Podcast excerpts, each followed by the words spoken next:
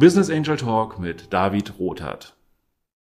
Mein Name ist David Rothart. Companisto habe ich gegründet, um mich mit anderen Menschen an Startups zu beteiligen. Ich glaube an eine Gesellschaft, in der viele Menschen Teil von Innovationen sind. Ich möchte andere aktivieren, damit sie zu Mitinnovatoren und Wegbereitern werden. Und jetzt freue ich mich auf meinen heutigen Gast. Dr. Tina Klüver hat ähm, die Science in Startups Initiative übernommen, ist dort Geschäftsführerin, da sagt sie sicherlich gleich auch nochmal was, beschäftigt sich mit dem Thema künstliche Intelligenz.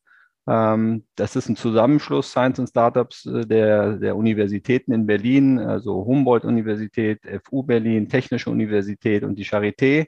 Und es geht eben darum, KI-basierte Ausgründungen zu fördern und erfolgreich am Markt zu etablieren. Tina Klüver hat davor als Geschäftsführerin und CTO ähm, den Bereich Forschung und Entwicklung der 4 GmbH geleitet, ein mittelständisches Unternehmen, hat selber vorher auch ein, ein Startup gegründet, Depalamind, ähm, und hat das äh, erfolgreich äh, vorangetrieben, entwickelt und eben auch an die 4 GmbH veräußert. Äh, also auch Exit-Erfahrung, also aus vielerlei Hinsicht ein sehr spannender Gast oder eine Gästin sozusagen, ja.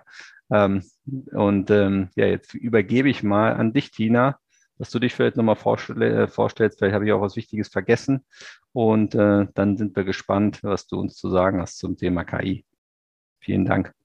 Ja, super, David. Vielen herzlichen Dank für die ausführliche ähm, Einleitung schon. Ja, ich denke, da kann ich gar nicht mehr so viel hinzufügen. Vielleicht noch ganz kurz, ähm, was ein wichtiger Aspekt ist, auch immer meine Arbeit gewesen und auch jetzt relevant für mich ist eben, dass ich aus der Wissenschaft komme.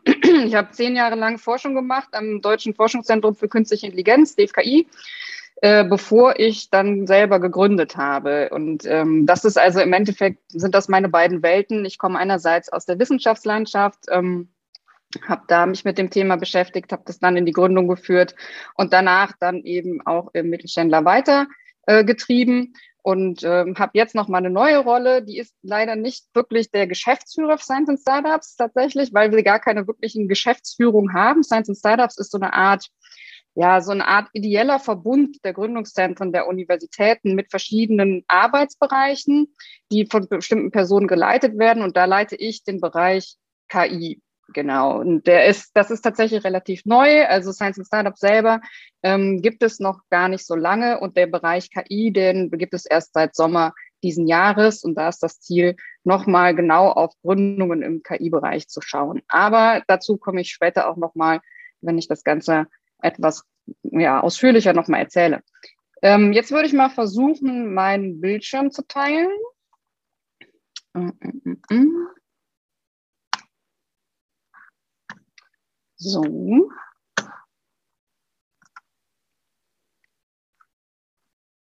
Okay. Jetzt müsste man sehen, künstliche Intelligenz, die Zukunftstechnologie.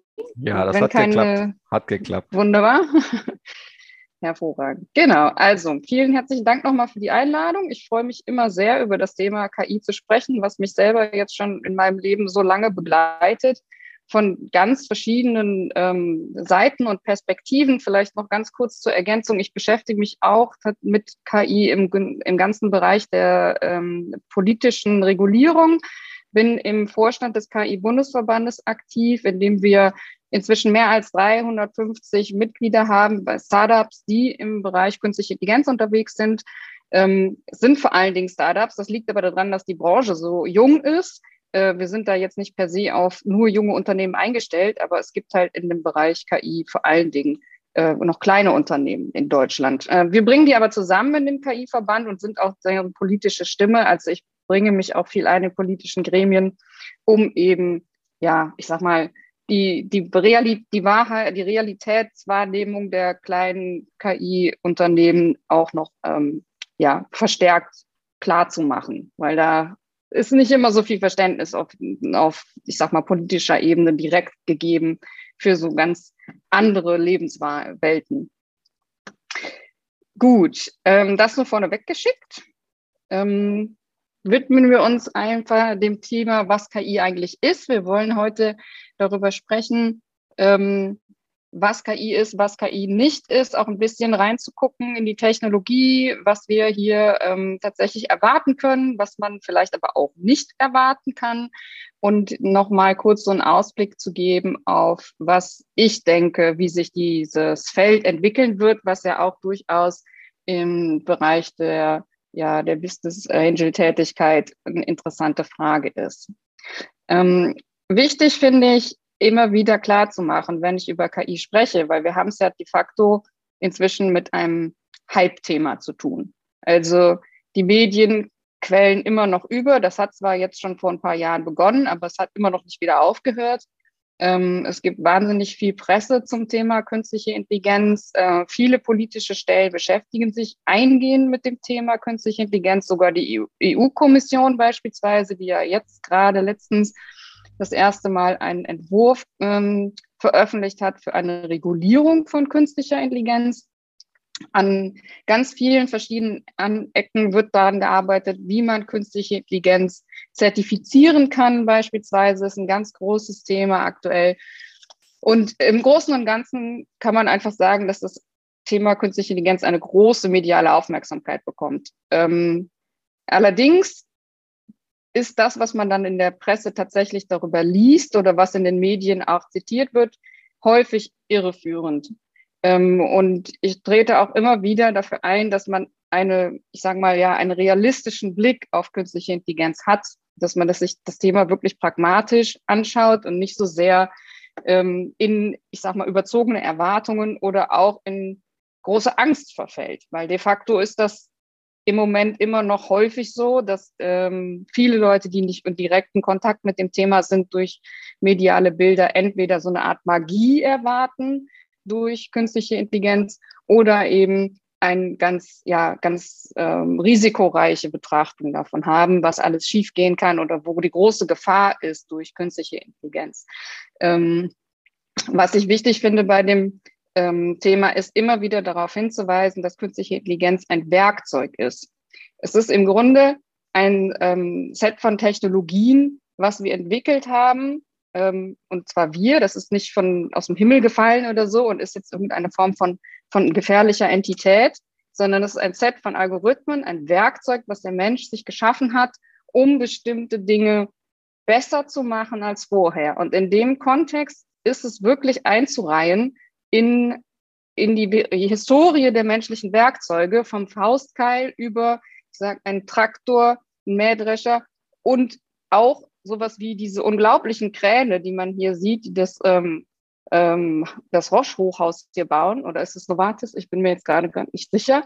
Aber es ist auf jeden Fall ein sehr hohes Haus, was wir Roche. als Menschen, Roche, okay, danke. ähm, was wir auf jeden Fall nur deshalb bauen können, weil wir diese Technologie haben, weil wir diese Technik haben, ähm, mit der wir sowas planen und durchführen können. Ähm, Werkzeuge sind dafür da, uns in unseren Möglichkeiten zu erweitern, ähm, menschliche Körper zu erweitern, in dem Fall natürlich bei Bau vor allen Dingen und bei diesen äh, herkömmlichen Werkzeugen, die uns sehr bekannt sind. Aber eben, und das ist das Besondere an Software einerseits und an künstlicher Intelligenz, ähm, auf der anderen Seite eben auch kognitiv. Wir schaffen uns auch Werkzeuge, die unsere kognitive Möglichkeit ähm, er, ja, erweitern im Grunde. Und schon jede Software, die wir benutzen, um kognitive Arbeit zu leisten, wie beispielsweise einen Text zu schreiben, ist schon ein Werkzeug auch wieder, was uns Dinge ermöglicht, die wir vorher so nicht gekonnt hätten, besser zu machen, schneller zu machen, in anderem Umfang zu machen. Ja, also mit ähm, einem Text, den ich immer wieder auf Hand schreibe, bin ich einfach nicht so flexibel, wie wenn ich das in einem Textverarbeitungstool ähm, schreibe. Und da kommt jetzt künstliche Intelligenz im Grunde in diese Reihe rein als letzt, nächste Evaluationsstufe, ähm, weil wir jetzt beispielsweise, wenn wir mal bei, dem, bei der Textverarbeitung bleiben, die Möglichkeit haben, nicht nur den Text zu schreiben, sondern wir kriegen jetzt nochmal eine ganz andere Unterstützung durch Software, beispielsweise durch Grammatik oder Rechtschreibprüfung. Ja, das sind also zwei Beispiele von ganz, ich sag mal, kleinen Features, die wir jetzt in der Software haben, die aber in der Regel auf Basis von künstlicher Intelligenz entstehen. Genauso wie Beispielsweise das Raussuchen von passenden Bildern zu Stichworten wird häufig über künstliche Intelligenz gemacht. Wenn wir über einen Messenger schreiben, dass uns Dinge vorgeschlagen werden, Wörter vorgeschlagen werden. Alles das sind ganz kleine Erweiterungen unserer Fähigkeiten, die es uns einfacher machen sollen, die unsere äh, Möglichkeiten stärken und die mithilfe von eben diesen Algorithmen, die künstlich und unter dem Namen künstliche Intelligenz zusammengefasst werden, ähm, verfügbar gemacht werden. Und dann, um daran anzuschließen, nochmal ganz wichtig von meiner Seite auch der Appell, was KI eben nicht ist, ist, es ist keine den denkende Entität. Wir haben nicht, wenn wir uns das Thema, das Thema nähern, uns das so vorzustellen, dass irgendwo eine denkende Einheit ist, die vielleicht sogar so eine Art Willen entwickelt und in irgendeiner Form gefährlich werden könnte. Ja, ähm, sondern wir haben es hier mit Algorithmen zu tun. Und diese Algorithmen sind in der Regel auch nicht alleinstehend. Also es gibt nicht ein alleinstehendes Algorithmen-Set nur für KI, sondern das ist eingebettet in eine Software in der Regel, manchmal auch in Kombination mit Hardware, wie bei autonomen Fahrzeugen. Aber das ist immer nur ein Teil des Ganzen. Drumherum ähm, stecken noch andere Bereiche von Software, stecken noch andere ähm, ja, Algorithmen, die das Ganze zu einem Set aufarbeiten. Es geht also nicht darum, dass man sich das so vorstellen müsste, dass da jetzt die eine denkende Entität ist, wie man sich das jetzt zum Beispiel mit diesem Frankenstein, Terminator oder Pinocchio, was sehr häufig tatsächlich auch Bilder sind, die medial bemüht werden, ähm, um künstliche Intelligenz ja zu verdeutlichen. Aber da genau die Gefahr, dass man hier KI etwas unterstellt, was es de facto einfach nicht ist. Was KI nämlich ist, und das habe ich jetzt schon ein paar Mal gesagt, ist einfach, es ist Technologie. Es ist im Grunde eine Lösung eines Problems. Wir alle ähm, sind damit vertraut. Es ist Software in der Regel. Ähm, kombiniert mit Hardware kann es durchaus sein.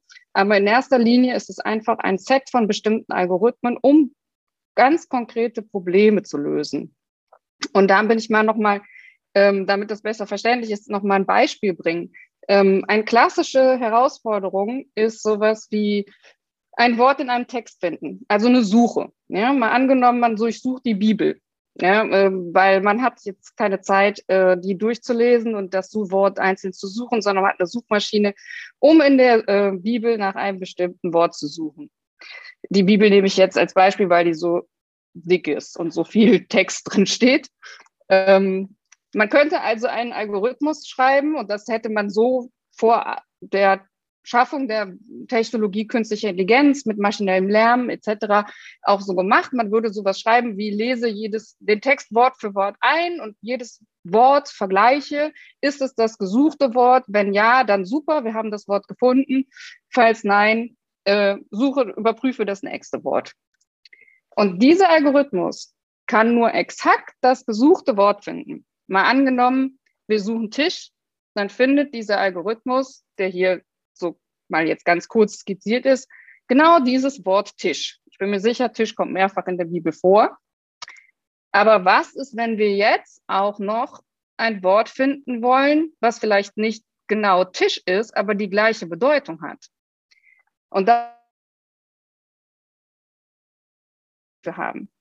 In der Regel geht das nicht. Wenn wir sagen, wir wollen Tisch und Tafel finden, dann müssten wir den Algorithmus 1 genauso schreiben, dass er nach Tisch und nach Tafel sucht.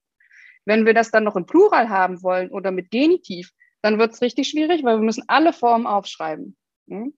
Der Algorithmus ist sonst nicht in der Lage, die zu finden. Das ist jetzt anders, weil künstliche Intelligenztechnologie, nämlich eben solche Algorithmen aus dem maschinellen Lernen beispielsweise, die sind in der Lage, auch ähnliche Wörter zu finden, die dieselbe Bedeutung haben. Die erkennen das beispielsweise anhand des Satzkontextes. Die lernen dann, dass ähm, in bestimmten Satzkontexten wie ähm, er deckte den Tisch ähm, versus er deckte die Tafel, ja, ähnliche Wörter die äh, ähnliche Bedeutungen stehen mit verschiedener ja, Oberfläche, die anders aussehen einfach. Das heißt, genau sowas, zum Beispiel auch Tafel zu finden, das ist eine der ganz konkretes Beispiel dafür, was Technologien wie maschinelles Lernen können und das andere Algorithmen, die wir bis jetzt hatten, so nicht lösen können.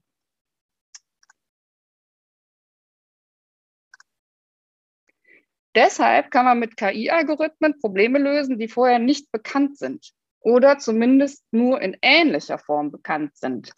Und das ist ein, eine Verarbeitung, die in ganz vielen verschiedenen Bereichen ein enormes Potenzial hat, solange genug Beispiele vorhanden sind, damit diese Algorithmen in der Lage sind, ähnliche Fälle zu lernen. Und die Beispieldaten können alles Mögliche sein. Ich habe jetzt Textbeispiele gebracht. Man verzeihe es mir, ich bin Computerlinguistin, ich denke immer direkt an Text. Aber das Ganze geht natürlich auch mit Bildern, mit Videos oder mit Daten aus der Industrie. Uns fällt das vor allem dann auf, wenn es mal nicht so gut klappt. Hier beispielsweise in so einem Messenger hast du noch genügend Platz in deinem Kühlschrank für die Tote das ist eventuell ein, äh, ja, wie soll man sagen, das ist ein falsches ähm, Schließen des Algorithmus, ähm, der dann die Torte zur Toten verbessert hat und dadurch ein lustiges kleines äh, Missverständnis ausgelöst hat. Aber genau dann fällt uns auf, dass diese Dinge eigentlich schon längst Teil unseres Alltags sind. Wir benutzen die schon die ganze Zeit in ganz vielen verschiedenen Anwendungen bei manchen ist es also ganz offensichtlich, sowas wie wenn einem so ein humanoider Roboter wie Pepper entgegentritt, dann wissen wir, okay, das ist ein Roboter, von dem würden wir genau solche Dinge erwarten, dass da künstliche Intelligenz ist. Aber wir haben eben diese künstliche Intelligenz in ganz, ganz vielen verschiedenen Anwendungen. Es kann ein Mähroboter oder ein Staubsaugerroboter sein, also zumindest wenn sie ich sag mal, zur höheren Klasse der Roboter gehören. Meiner fährt ähm, nicht besonders intelligent durch die Gegend. Es dauert dann ein bisschen, bis der Boden sauber ist, aber schafft er auch. Aber es gibt auch solche, die das wirklich mit Intelligenz lösen. Es gibt natürlich die ganzen Home Assistance ähm, Anwendungen und eine Sache, die uns allen bekannt ist oder vielen von uns bekannt ist, Watson bei ähm, Jeopardy. Ein Beispiel dafür, dass diese Systeme halt auch als Suchmaschinen unglaubliche Wirkung ähm, entfalten können.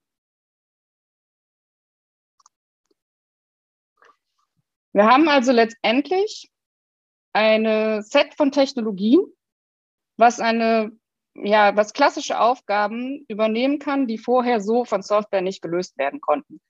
Dazu gehören Dinge wie ähm, Mustererkennung in unbekannten Daten, Sprich, man hat große Mengen von Daten. Das ist beispielsweise in der Industrieanwendung ganz häufig der Fall. Man hat vielleicht äh, Förderanlagen, die Daten produzieren. Und das sind so viele Daten, dass man letztendlich als Mensch auch nicht in der Lage wäre, die durchzuschauen und da drin Muster zu erkennen. Dafür braucht man die Hilfe von Maschinen. Ähm, ich kenne das auch aus meinem eigenen Unternehmen. Wir haben ja ähm, mit Paramind Kommunikation im Kundenservice automatisiert und analysiert. Und da war es auch so, dass tatsächlich ein Großteil der Kunden, mit denen wir zusammengearbeitet haben, sehr wohl über Kundenservice-Daten verfügte, also beispielsweise E-Mails der letzten x Jahre, aber überhaupt nicht über die Ressourcen, in die reinzuschauen und tatsächlich mal die Fälle abzuleiten, die dort häufig gefragt werden. Ähm, und das ist ja schon allein, ich sag mal, ein großer Gewinn, wenn man in der Lage ist, aus Daten eben solche Muster abzuleiten und zu verstehen, auch für ähm, Business Insights zu verstehen, was eigentlich in den Daten einem mitgeteilt wird über das eigene Geschäft. Ein weiterer großer Aufgabe für KI-Technologie ist die Klassifikation von Daten.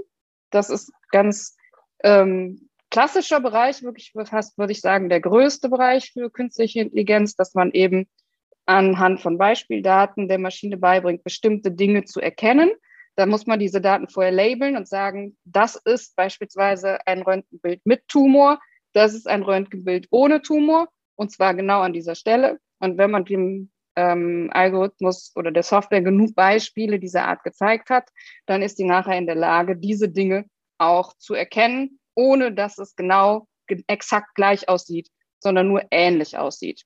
Äh, Gerade auch in der Medizin, in Digital Life Science ist das ähm, ein ganz großer, großes Potenzial. Ein weiterer Bereich, der zugegebenermaßen in der, ich sag mal, ähm, realen Wirtschaftswelt relativ, also etwas seltener vorkommt tatsächlich, aber auch ein großes Potenzial hat als Zwischenverarbeitungsschritt oder auch für noch kommende Anwendungen ist das Generieren von künstlichen Daten. Wir haben hier oben äh, den berühmten Avocado Chair, in dem GPT-3 ähm, gebeten wurde, sozusagen den Befehl bekommen hat, aus ähm, dem Konzept Avocado, was er gelernt hatte als riesiges Netz, und dem Konzept Stuhl Dinge zu generieren, die es vorher nie gegeben hat. Also das Konzept Avocado-Stuhl ist jetzt nichts, wo, die, wo eine Suchmaschine tatsächlich existierende Avocado-Stühle rausgesucht hätte, sondern es ist wirklich von dieser, von diesem großen ähm, Netz, dem neuronalen Netz, dem GPT-3, einfach so generiert worden aus der Kombination von dem, was es weiß anhand von Daten über Avocados und dem, was es weiß anhand von Daten über Stühle. Ich finde es ja eigentlich ziemlich gelungen. Also manche von denen könnte man glatt herstellen. Aber das ist vielleicht eher noch, ich sag mal, eine Toll-Anwendung als jetzt wirklich was, womit man Geld verdient. Aber die Potenziale, die drin stecken, sind auch ziemlich groß. Das heißt also, man kann sagen, dass KI ähm, vor allen Dingen dafür genutzt werden kann, große ähm, Muster in Datenmengen zu finden, wo Menschen das einfach nicht mehr in der Lage sind, das zu machen, beziehungsweise es von der Kosten- und Nutzenaufteilung einfach ineffizient wäre.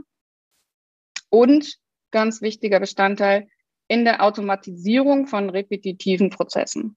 Das heißt, gerade da, wo immer wiederkehrende Aufgaben anfallen, wie beispielsweise das Erkennen eines Tumors in einem Röntgenbild, genau da kann man hervorragend mit künstlicher Intelligenz arbeiten, weil das immer wiederkehrende Sachen sind, wo es auch genug Daten gibt und wo die Fälle, ich sag mal, zumindest in einem großen Bereich wiederkehrend sind auch im Bereich der ähm, Kommunikation im Kundenservice hat man solche Fälle. Also es gibt sehr viel, sehr große wiederkehrende Anfragen im Kundenservice. Das ist alles das, was beispielsweise mit ähm, persönlichen Daten zu tun hat.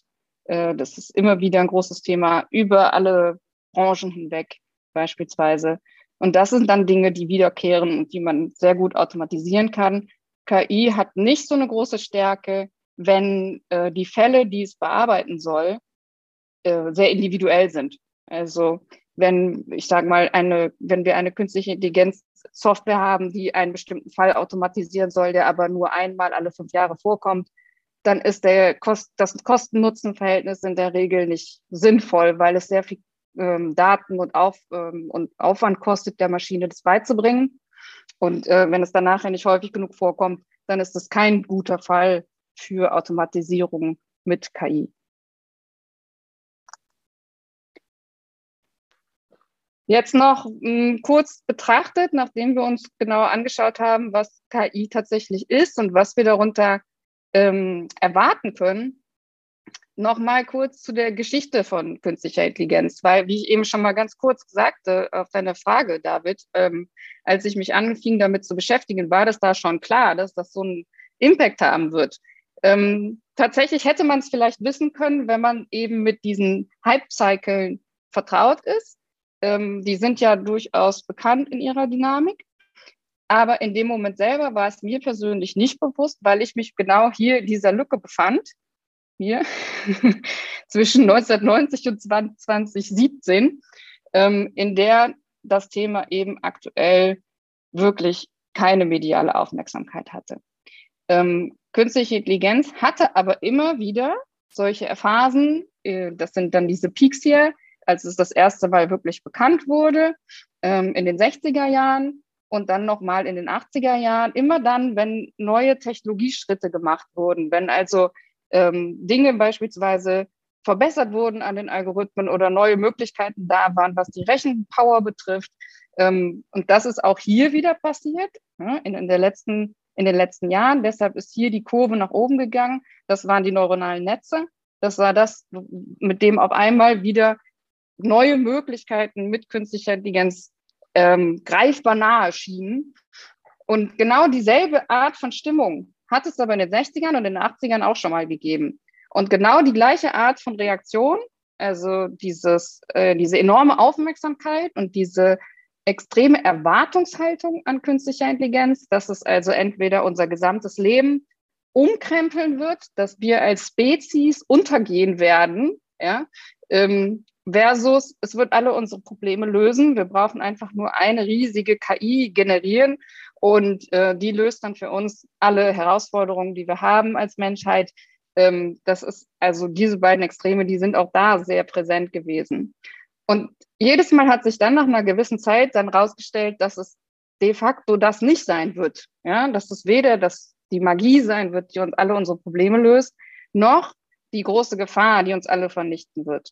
Und diese Phasen wiederum sind, nennt man dann die AI Winters. Das sind die Zeiten, in denen KI keine Rolle mehr spielte, die Erwartungen ähm, enttäuscht wurden und alle sich von dem Thema zurückgezogen haben, bis auf die paar Nerds, die das Thema einfach nicht loslassen konnten.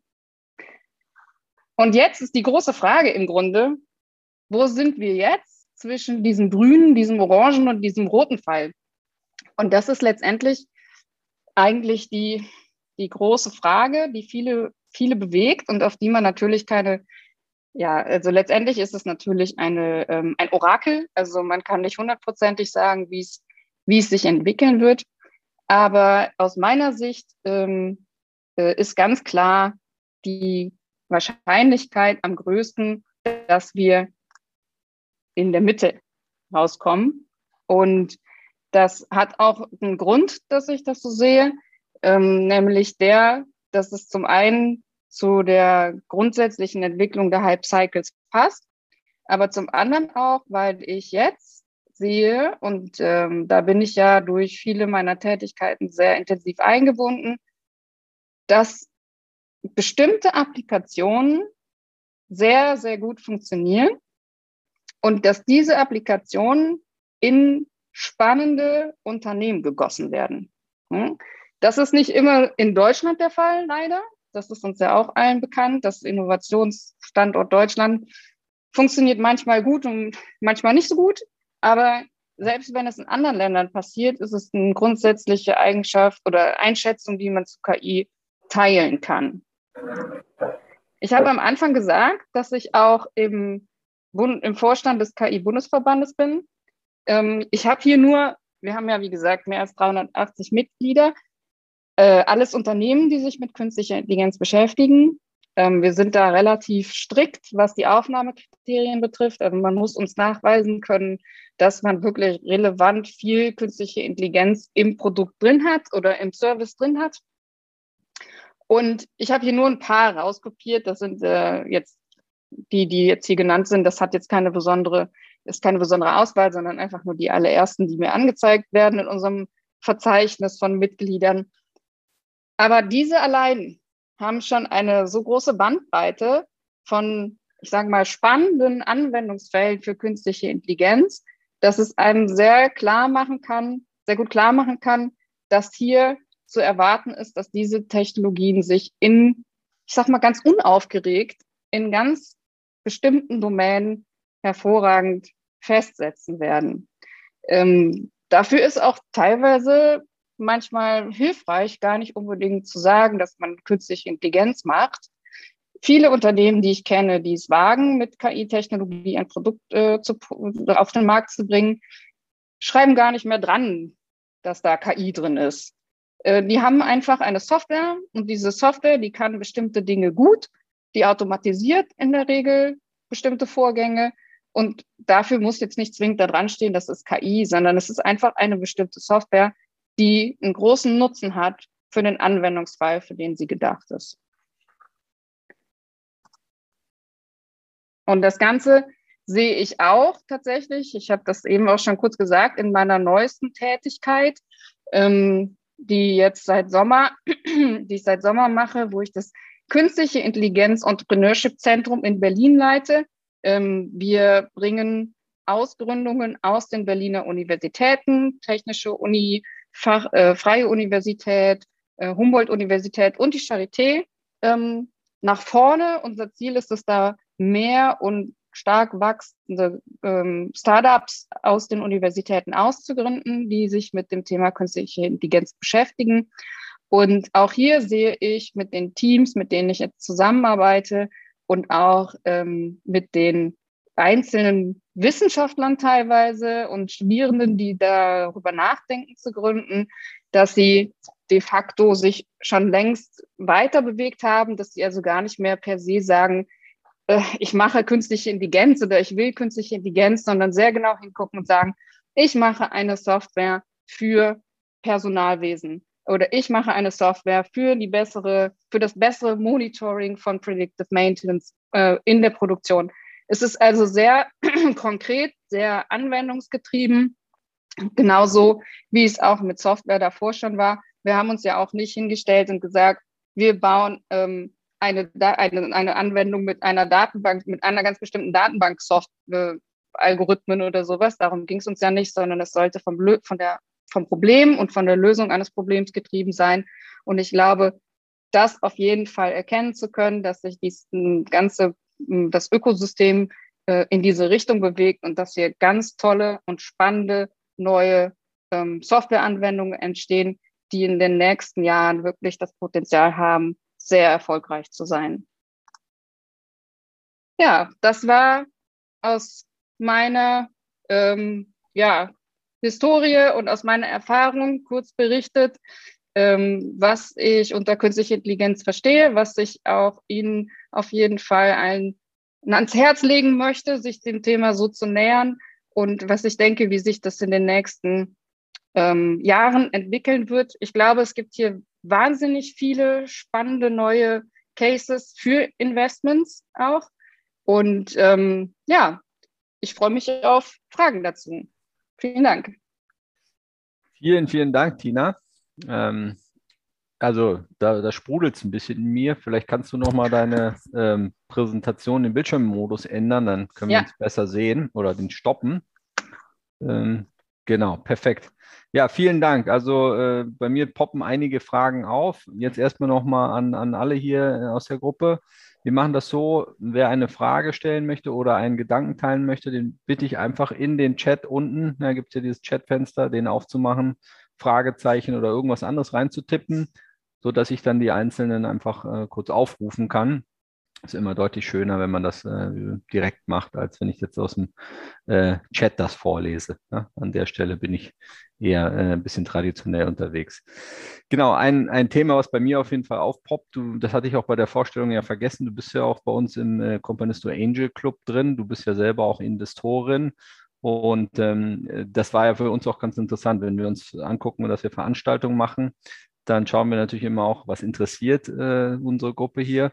Und das Thema KI ist da ganz weit oben. Also das, weil du ja auch mit vielen Startups zu tun hast, äh, wäre schön, wenn du das auch im, uns im Hinterkopf behältst. Äh, wir sind da, wir haben Lust, Innovationen zu finanzieren, Startups. Deswegen, wenn dir ja was über den Weg läuft, denk an uns. Ähm, ich, ich stelle jetzt mal die erste Frage und zwar habe ich das ähm, so verstanden, dass, ähm, ich mal, die, das Wiederentdecken oder der Fokus auf die neuronalen Netze nochmal so eine Art äh, Durchbruch für die KI bedeutet hat. Ist das, ist das richtig? Ja. Und wenn ja, was, warum ist das so?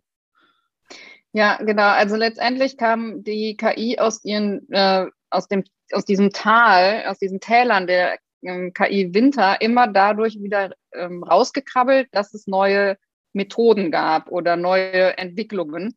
Und äh, das waren teilweise, also größtenteils waren es algorithmische Veränderungen, ähm, aber es hat jetzt der letzte ähm, Hype, der ausgelöst wurde, es ist nicht nur durch Technik, sondern auch ähm, durch ähm, zum Beispiel mehr Computer-Power ähm, möglich geworden. Ne? Also ähm, es geht da zum einen auch um Performance, also tatsächlich eine Frage auch, wie die Chipindustrie hinterherkommt und wie sich das entwickelt. Ne? Und da gab es jetzt einfach in dieser Kombination von sehr ähm, starken Rechenleistungen zusammen mit neuronalen Netzen und dann wiederum zusammen natürlich, und das ist dann eine Grundvoraussetzung, mit einem Anstieg von digitalen Daten ähm, die Möglichkeit, dass das Ganze nochmal einen Push bekommen hat. Ja, cool. Vielen Dank, verstanden. Ähm, wir haben jetzt hier auch einen ersten Beitrag. Herr Kutsch, ähm, kann ich Sie mal kurz bitten, Ihren Gedanken zu formulieren? Hallo, hier das bin ich. Ja. ja. Erstmal äh, vielen Dank für den unglaublichen, äh, interessanten Vortrag. Und äh, ich habe mich, ich musste ein bisschen schmunzeln, als Sie gesagt haben, dass Sie aus dem Hause DFKI kommen. Das finde ich natürlich gigantisch. Mhm. Denn ich mache gerade ein unglaubliches Projekt mit der DFKI zusammen. Mhm. Und das geht zurück auf, äh, ja, auf fast drei oder fünf Jahre, mit dem ich den, seitdem ich mit diesem Projekt unterwegs bin. Und zwar ähm, äh, künstliche Intelligenz oder wie man auch im anderen sagt mit äh, AI ist normalerweise eine disembodied Geschichte. Ja? Also mhm. nicht verkörpert. Ja? Und als ich angefangen habe, meine Idee dann endlich mal dem DFKI vortragen zu können, nachdem ich also wirklich fünf Jahre lang durch die ganze Welt gegeistert bin, geflogen bin und äh, versucht mit allen möglichen Firmen äh, Kontakt zu machen, was mir auch teilweise gelungen ist. Ich bin auf eine bestimmte Ebene gekommen. Und dann äh, war ich per Zufall auf einer Videokonferenz, auch im DFKI, und dann habe ich dann Kontakt mit dem DFKI gemacht. Das ist jetzt knapp ein Jahr her. Mhm. Und äh, äh, um es auf den Punkt zu bringen, DFKI kam dazu und sagt, Herr Kutsch, warum sollte man immer nur einer Maschine sagen, was sie machen soll? Warum soll die Maschine nicht hier mal antizipierend umgekehrt sagen, Junge, äh, das geht nicht, was du da machst. Ja? Das heißt also, zur, zur AI käme nämlich noch eine EI dazu, eine Emotional Intelligence. Mhm. Ja? So, das ist der nächste Schritt, den wir gemacht haben. Und äh, wahrscheinlich kennen Sie auch die Herren Professoren, das ist zum Beispiel Herr Antonio Krüger äh, aus Saarbrücken oder von der Multilingualität Herr Professor von Genabit, die daran mhm. arbeiten. Ja? Und mhm. die fanden es so spannend und haben mir dann quasi gesagt, okay, wir machen mit, dass Ihr Thema ist so innovativ und so in die Zukunft blickend, aber wir wollen dazu machen, dass es auch den umgekehrten Weg geht. Ja? Also das ist also quasi wir, ich, ich mag es nicht, aber man muss es einfach sagen, einen künstlichen Menschen erschaffen. Ja? Dazu mhm. habe ich mir dann eine, eine Lizenz geholt und ähm, wir werden jetzt ähm, einen Menschen, na, eine, eine, eine dicke, eine, eine, Digital Human nenne ich das, ein Digital ja. Human finden, ja, der eine Hülle hat. Und die Hülle wird eine Marilyn Monroe sein. Die wird aussehen mhm. wie, eine, wie, wie ein Mensch. Ja? Und wir sind gerade dabei, das jetzt äh, ja, zu programmieren. Und äh, die ersten drei Monate sind schon vorbei. Ja? Und äh, das erste Ziel ist, in neun Monaten soll ein Demonstrator auf dem auf, auf den Markt kommen, ja, der also alle rudimentären und Basic Elements also hat, dass man nicht nur die Sprache hat, denn äh, das Schlimmste, was ist, äh, wenn Sie auf einer Plattform bei der Bundesbahn stehen, dann kommt die Ansage, der nächste Zug kommt um 5.30 Uhr. Ja, vielleicht, vielleicht, Herr Kutsch, ich äh, unterbreche ja, Sie. Einmal, einmal noch, weil ich nur ganz, Genau, gleich kurz, vielleicht kommen Sie auch noch zu Ihrer Frage, weil es ja, ich komme jetzt Frage. Okay, perfekt. Ja? Und äh, was ich fragen wollte ist, man sollte eigentlich nicht nur äh, die äh, künstliche Intelligenz darauf äh, begrenzen, dass man irgendwo eine Computersoftware hat, so einen Computer, sondern der nächste Schritt wäre, dass die künstliche Intelligenz eine, eine menschliche Form bekommt, mit der ich richtig und mich unterhalten kann. Nachdem ich also nicht mehr sagen, mich selbst an den Computer setze und versuche da äh, ein Wort zu finden wie aus der Bibel, sondern dass ich eine, eine kleine Person habe, einen Avatar, voll 3D, künstlich, mit mir reden kann und äh, der das dann für mich sucht. Das wird äh, quasi der Avatar und die künstliche Intelligenz wird mein äh, Begleiter im Leben. Und meine Frage wäre, äh, ist das etwas, was Sie interessiert oder ist das etwas, wo auch Ihre, Ihre ganze Gesellschaft in diese Richtung denkt oder ist das, machen Sie oder wollen Sie diese Verkörperung der, der künstlichen Intelligenz ab, abkoppeln und das mal auf die Seite schieben und sagen, okay, das machen Roboter, aber Roboter strahlen keine, keine Empathie aus. Und das ist das, was hm. wir gerade forschen. Also ich glaube nicht, dass man das grundsätzlich ähm, so oder so entscheiden muss.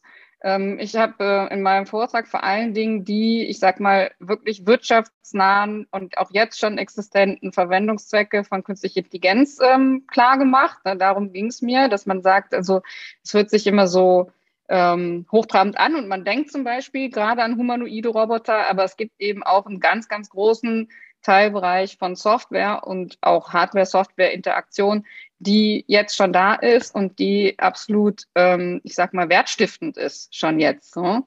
Ähm, ich bin grundsätzlich nicht dafür, dass man jetzt sagt, man macht das eine nur und das andere nicht, aber sicherlich ist ähm, das Bauen eines humanoiden Roboters nochmal eine andere Herausforderung. Ähm, ist auch die Frage, in was das, welcher konkrete Business Case dann dahinter steckt, ne, wenn man sowas baut kann man sich ähm, verschiedenste Dinge denken. Ich meine, die ähm, Verwendung von Avataren oder Chatbots beispielsweise ist ja auch in Computerspielen als Non-Player-Characters unter anderem auch schon gegeben. Ne? Das gibt es, da gibt es auch ähm, Forschung zu. Allerdings weiß ich auch tatsächlich aus eigener Forschung, dass ähm, sobald man eine, einen, ich sag mal, einen menschlichen, menschliche Verkörperung wählt, die dann in irgendeiner Form ähm, agiert, mit Menschen interagiert auch, ähm, wird die, An also der Anspruch ist sehr hoch, weil Menschen das, äh, dieses System so behandeln wie Menschen. Ne? Je, je menschlicher es aussieht, je menschlicher es spricht, desto mehr tendieren wir Menschen dazu, es auch genau so in die Interaktion einzubinden, wie wir das mit unser eins machen. Und da ist äh, noch viel ja, Forschung notwendig, um eben auch genau auf all diesen Ebenen die ein Mensch hat, um zu interagieren. Und Kommunikation ist ja unglaublich vielschichtig. Also nicht nur Sachebene, die ausgetauscht wird, sondern Gesten, äh, Bewegungen, Statussymbole, Statusnachrichten, ähm, Freundschaft, alles dieses schwingt immer mit. Und äh, da sind wir noch ganz, ganz, ähm, ja, ich sag mal, eher am Anfang, äh, das komplett zu durchdringen. Ja, vielen Dank für die Antwort dazu. Wir springen mal in die nächste Frage von Matthias Brendel. Matthias, an der Stelle, ich habe gesehen, dass ihr jetzt live gegangen seid. Äh, herzlichen Glückwunsch dazu. Ähm, genau, vielleicht stellst du mal deine Frage. Ja, vielen lieben Dank, David. Ja, ähm, Tina, vielen lieben Dank für deinen Vortrag. War, war sehr spannend, ähm, deine Perspektive auf das Thema KI zu kriegen. Mich würde interessieren, ähm, hast du einen Tipp für uns alle, worauf wir besonders achten müssen, wenn es um KI-Startups geht. Also ist es eher die, die Datenmenge, die aus deiner Erfahrung dort, äh, also der Zugang zu Trainingsdaten ein Thema darstellt, oder ist es ganz klar die Software-Expertise im Team? Also was ist der Breaking Point bei den äh, KI-Startups, die nicht funktionieren? Mhm. Ähm, sehr interessante Frage. Also ich glaube, wir haben auf jeden Fall, ist es nicht ganz einfach, das über einen Kamm zu scheren, weil die Anwendungen so verschieden sind. Ne? Also man muss schon sehr genau aufs Businessmodell gucken. Aber tatsächlich glaube ich, was ganz relevant ist, ist, dass man auf jeden Fall schaut, dass der Business Case klar ist. Weil man hat dann bei den Gründungen im Bereich künstliche Intelligenz noch, ähm, ja, ich sag mal, die Gefahr besteht, dass das Leute eher technisch denken. Und ähm, ich würde auf jeden Fall, und ich tue das auch, ähm, wenn ich selber mir Teams anschaue, auch ganz stark darauf gucken, wie gut ist die Business-Seite mit der Technik verknüpft. Ähm, weil es hilft niemandem und uns als, ich sag mal, Investoren natürlich auch gar nicht, wenn man in ähm, Fälle investiert, in denen eine technische Machbarkeit aus Liebhaberei umgesetzt wurde, wenn sie kein konkretes Problem löst. Und deshalb gucke ich auch immer ganz, ganz stark wirklich auf dann auf den Anwendungsfall. Welches Problem löst diese Software, dieses Produkt, dieser Service? Und kann man den tatsächlich beziffern bezüglich ähm, Marktwachstum und Marktpotenzial? Ja, vielen Dank, äh, auch dass du die Frage beantwortet hast. Jetzt äh, ge gebe ich gerne mal an äh, Guido Axmann, auch ein Portfoliogründer hier von uns mit Circles. Guido, möchtest du auch nochmal deine Frage stellen? Das, ja, hallo, danke Tina. Ähm, sehr nett, sehr spannend. Würde gerne mal mit dir nochmal telefonieren, über auch unseren Case vielleicht sprechen. Ja, gerne. Jetzt vielleicht einfach nur eine Frage, die vielleicht alle interessieren könnte, die jetzt hier auch drin sind. Die Qualifikation für den Bundesverband, den du erwähntest, wie läuft das? Kannst du da einfach nur einen Satz sagen? Ja, ähm, wir haben auf der Webseite ein Formular. Ähm, da sind ein paar Fragen drin, ähm, die man beantworten muss. Ähm, also wie viel, was die KI tatsächlich der KI-Anteil ist beispielsweise und wie viel Prozent man einschätzt, die, dass das Kernprodukt davon auch profitiert, beziehungsweise dass maßgeblich aufs Kernprodukt angewendet wird. Und dann durchläuft das bei uns intern einfach eine Prüfung durch Vorstand, Geschäftsführung und Mitarbeiter. Also wir entscheiden das dann. Cool, danke. Gerne. Ja, super, dass ich hier am Drücker bin. Da habe ich natürlich die Möglichkeit, jetzt auch nochmal eine Frage zu stellen, ähm, mhm. weil es gibt sozusagen ein Thema, was, was mich jetzt aus meiner Kompanisto-Brille sehr beschäftigt, ist ähm, der Umstand, dass wir ja so viele sind. Wir als Kompanisten sind so viele und divers. Und mhm. äh, wir haben ja irgendwann angefangen, dass man hier die Möglichkeit hat, sich so ein Profil, äh, so ein Investorenprofil anzulegen, was ja auch sehr viele gemacht haben. Und dort steht ja drin, in welchem Bereich habe ich gearbeitet, wo kenne ich mich aus, wo kann ich Expertise weitergeben, wofür interessiere ich mich. Das ist sozusagen ja eigentlich ein großer Schatz für unsere Unternehmen, weil äh, man, das kann man durchsuchen schon, ne? damit haben wir schon angefangen, man kann das matchen. Und das wäre aber jetzt so eine Frage ähm, an dich. Würdest du sagen, dass das auch so ein Anwendungsfall ist für, für eine KI, äh, wenn ich darüber nachdenke, wie können wir es sozusagen optimal organisieren und effizient, dass beispielsweise Gründerteams, die nach sehr konkreten äh, Hilfestellungen suchen, ein ganz konkretes Problem haben, gematcht werden mit denjenigen, ähm, die dort eine Expertise haben. Ja? Also mm. wäre das etwas, wo ich sage, äh, das wäre gut, wenn wir mal miteinander darüber reden, wie wir das organisieren können. Also ist auf jeden Fall spannend, vor allem wenn, wenn die Daten halt schon da sind und auch in digitaler Form ausreichend vorhanden sind. Ähm, ich glaube, was bei solchen Fällen immer ganz entscheidend ist, ist, ähm, wenn die Daten, also ich sag mal, wenn alle wüssten, okay, mein, das, was ich suche, ist, ähm, ich sag mal, LinkedIn Marketing Skills und äh, die Gegenseite hat auch auf jeden Fall auch immer in genau dem gleichen Wortlaut LinkedIn Marketing Skills angegeben, dann bräuchte es keine künstliche Intelligenz, äh, weil dann kann man einfach mit einer Datenbanksuche arbeiten. De facto ist es aber ja häufig, häufig gerade bei solchen Dingen so, dass eben die Art und Weise, wie Leute ihre Skills beschreiben oder äh, ihre, ihre ja, Expertise beschreiben, in einem unstrukturierten Text steht. Ne? Mhm. Und gerade da kann natürlich auch ähm, so ein Algorithmus durchaus weiterhelfen, ne? weil er eben sagt, äh, eben das durchsucht und sich sein eigenes Bild davon macht, was jetzt für der Expertise dahinter steht und dann vielleicht bestimmte Expertisenklassen bildet und die aufeinander abbilden kann, obwohl die Leute sich ganz unterschiedlich, ich sag mal, dazu eingeschätzt haben oder ganz unterschiedliche äh, Projekte angegeben haben, an denen sie mitgearbeitet haben, wo das jetzt nicht dasselbe Stichwort unbedingt drin ist. Ne? Ja, ja, verstanden. Also äh, ich nehme damit äh, auf jeden Fall raus, dass ich, dass ich nochmal auf dich zukomme. Sehr gerne. ja, ähm, noch eine Frage haben wir inzwischen von Florian. Ich weiß jetzt deinen Nachnamen nicht, aber Florian, du weißt ja wahrscheinlich, wer, wer gemeint ist. Genau, ich hätte eine Frage und zwar, vielleicht interessiert es ja auch alle Kompanisten. Bei uns ist ja immer so das Thema, in welches Startup oder in welches Unternehmen ähm, investiert man denn eigentlich am besten? Und meine Frage wäre, welche Use Cases oder welche Anwendungsfälle gibt es denn, die wir äh, bei der Entscheidung unterstützen können? Und ähm, du hast ja auch gesagt, äh, du arbeitest direkt mit Companisto zusammen. Gibt es bereits erste Projekte, die ihr zusammen äh, in diesem Feld angeht? Also die Frage der Zusammenarbeit, da kann ich sagen, wir sind das, also ich glaube seit ein paar Wochen jetzt, also so richtig aktiv äh, geht das gerade erst los, deshalb gibt es da noch keine konkreten Projekte, ähm, aber wird bestimmt kommen. Und ähm, die, die zweite Frage, ähm, wonach man gucken soll. Also da habe ich dich jetzt so verstanden, dass du fragst, welche Bereiche besonders ähm, vielversprechend ja, könnte, sind? Oder? Ich, könnte mir, ich könnte mir vorstellen, wenn man jetzt irgendwie jetzt so ein Profil hat vom Unternehmen, dass man dann ebenfalls, wir hatten gerade das Thema Expertise, dass man guckt, äh, welche Expertise haben äh, die äh, Unternehmer, die das Unternehmen leiten, ähm, wie entwickelt sich gerade die Branche, ähm, was sagt die Presse dazu, ist es positiv, negativ und anhand von ganz vielen verschiedenen Daten eben halt mit künstlicher Intelligenz äh, ermitteln kann, ob das jetzt ein Startup ist, wo man gut investiert oder wo man investieren sollte oder eher weniger. Also quasi eine Entscheidungshilfe ne, von, ich weiß nicht, wie viele Startups jetzt Companies hat, wo man investieren kann, aber äh, sicherlich sehr viele, dass man eine Entscheidungshilfe bekommt, äh, wo legt man jetzt sein Geld eigentlich am besten an? Hm. Ja, da kann ich leider nicht natürlich nicht die finale Antwort zu geben. Ähm, ich denke, dass Companisto ja schon eine sehr gute Vorauswahl und Screening tätigt von den ähm, vorgeschlagenen ähm, Teams. Aber äh, bei KI, wie gesagt, da gibt es Dinge, ähm, sage ich mal, auf die würde ich achten. Ähm, und das ist auf jeden Fall auch, wie, wie ich eben schon meinte, dass es in konkreten äh, ein konkretes Problem löst und auch, dass es sich auf einem Markt befindet, der das Potenzial dazu hat. Ne? Also eigentlich relativ klassisch, ja, also klassisch, wonach man halt ein Investment aussucht.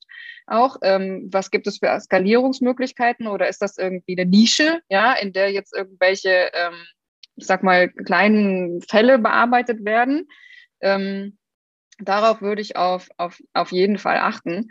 Ähm, aber es ist grundsätzlich jetzt nicht so, dass ich sage, da, wenn KI, dann muss dieses und jenes unbedingt immer gleich betrachtet werden. Dafür sind die Fälle einfach zu, äh, mannigfaltig. Ja? Also man kann ja KI in der Landwirtschaft einsetzen, genauso wie man es ähm, im, B im B2C-Geschäft äh, für, für, ich sag mal, besseres Matchmaking oder sowas äh, einsetzen kann. Ne? Also das ist schon sehr, die Varianz ist einfach sehr groß. Ich meine, der Gedanke ist natürlich verlockend, dass man eine KI hat, äh, die einem sagt, wo man investieren soll. ja, ähm. ja, das, das, das gibt's, ne? Es gibt, ähm, ich glaube, einen Investor, ich wüsste jetzt, habe den Namen vergessen, nicht ein VC, der, der mit einer KI arbeitet, der KI unterstützt arbeitet. Mhm.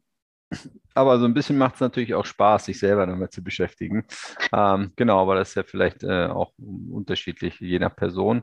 Jetzt hatten wir hier einen, lustigen Zufall. Florian hatte eine Folgefrage auf Florian, aber die Frage vom ersten Florian hat diese oder deine Antwort hat sie beantwortet. So habe ich es jetzt verstanden.